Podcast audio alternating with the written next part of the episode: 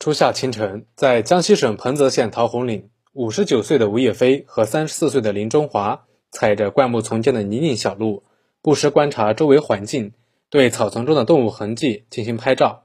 像这样的巡山，他们经常进行，一走就是近十个小时。江西桃红岭梅花鹿国家级自然保护区管理局巡护员吴叶飞，这是梅花鹿的脚印吗？这个这个这个，这个这是梅花鹿脚印。对对对对对，这个就是成年的嘛。这个毕竟还是公路，这个脚印比较偏大嘛，要小心脚下就行了。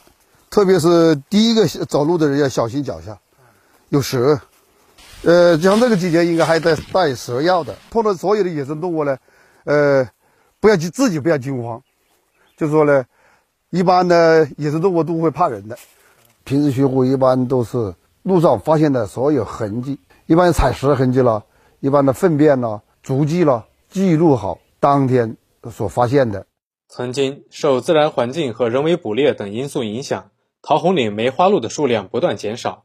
一九八一年，江西省建立桃红岭梅花鹿保护区，对梅花鹿进行抢救性保护。当时保护区的梅花鹿仅剩约六十头。江西桃红岭梅花鹿国家级自然保护区管理局巡护员吴叶飞。我们是八二年六月份到桃红岭保护区来的，是第一批巡护员，就是当时只有梅花鹿只有六十头不足。我们来的时候呢，所有的当时都都是没有站，都是租的别人的废弃的房子在里边住的。以后呢，到了八三年的新站都建成了，但是那个新站建的都是在山洼子里面，离这个公路啊很远很远。最少最少的要走一个多小时，一般进去的时候呢，都是自己挑东西，手提肩扛的，吃的、日用品全部都是自己要带进去，那是很辛苦的。一个是工作环境不好，第二个呢工资少。到保护区上班，在那个深山老林里头，是吧？一待就是一个星期。那时候说的老实叫我们年轻人说老婆都很难。随着时间的推移，我们桃红林保护区呢。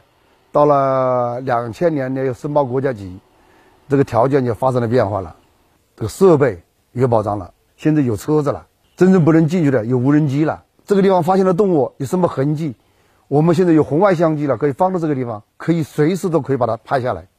这跟过去的我们估计，估计这是什么脚印，这是什么痕迹，现在是可以用红外相机直接抓拍。这个视频留下来，可以直观的感觉到这个这里很多梅花鹿。这个这个有更有说服力了，哈 哈这个有说服力是吧？四十年寒来暑往，在一步一步丈量中，吴叶飞见证了保护区的变化。最让他欣慰的是，当地群众护鹿意识越来越强了。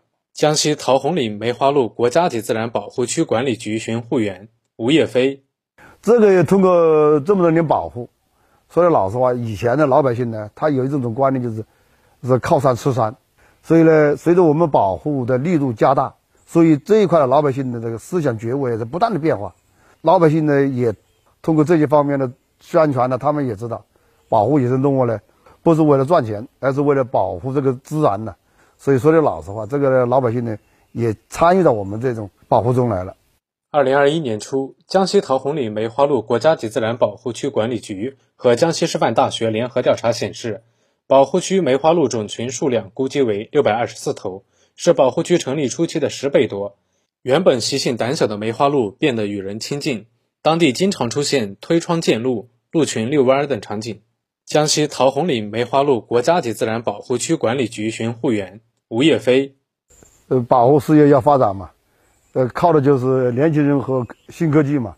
现在呢，我也快退休了，我还是蛮热爱这个工作的，保护这个。梅花鹿啊，其实是不是我们一代人就能搞好的？我们是要通过几代人努力，才能让这个梅花鹿的种群不断的壮大，让我们的子子孙孙都能看到它的。新华社记者郭杰文、黄浩然，实习生徐昌浩，江西报道。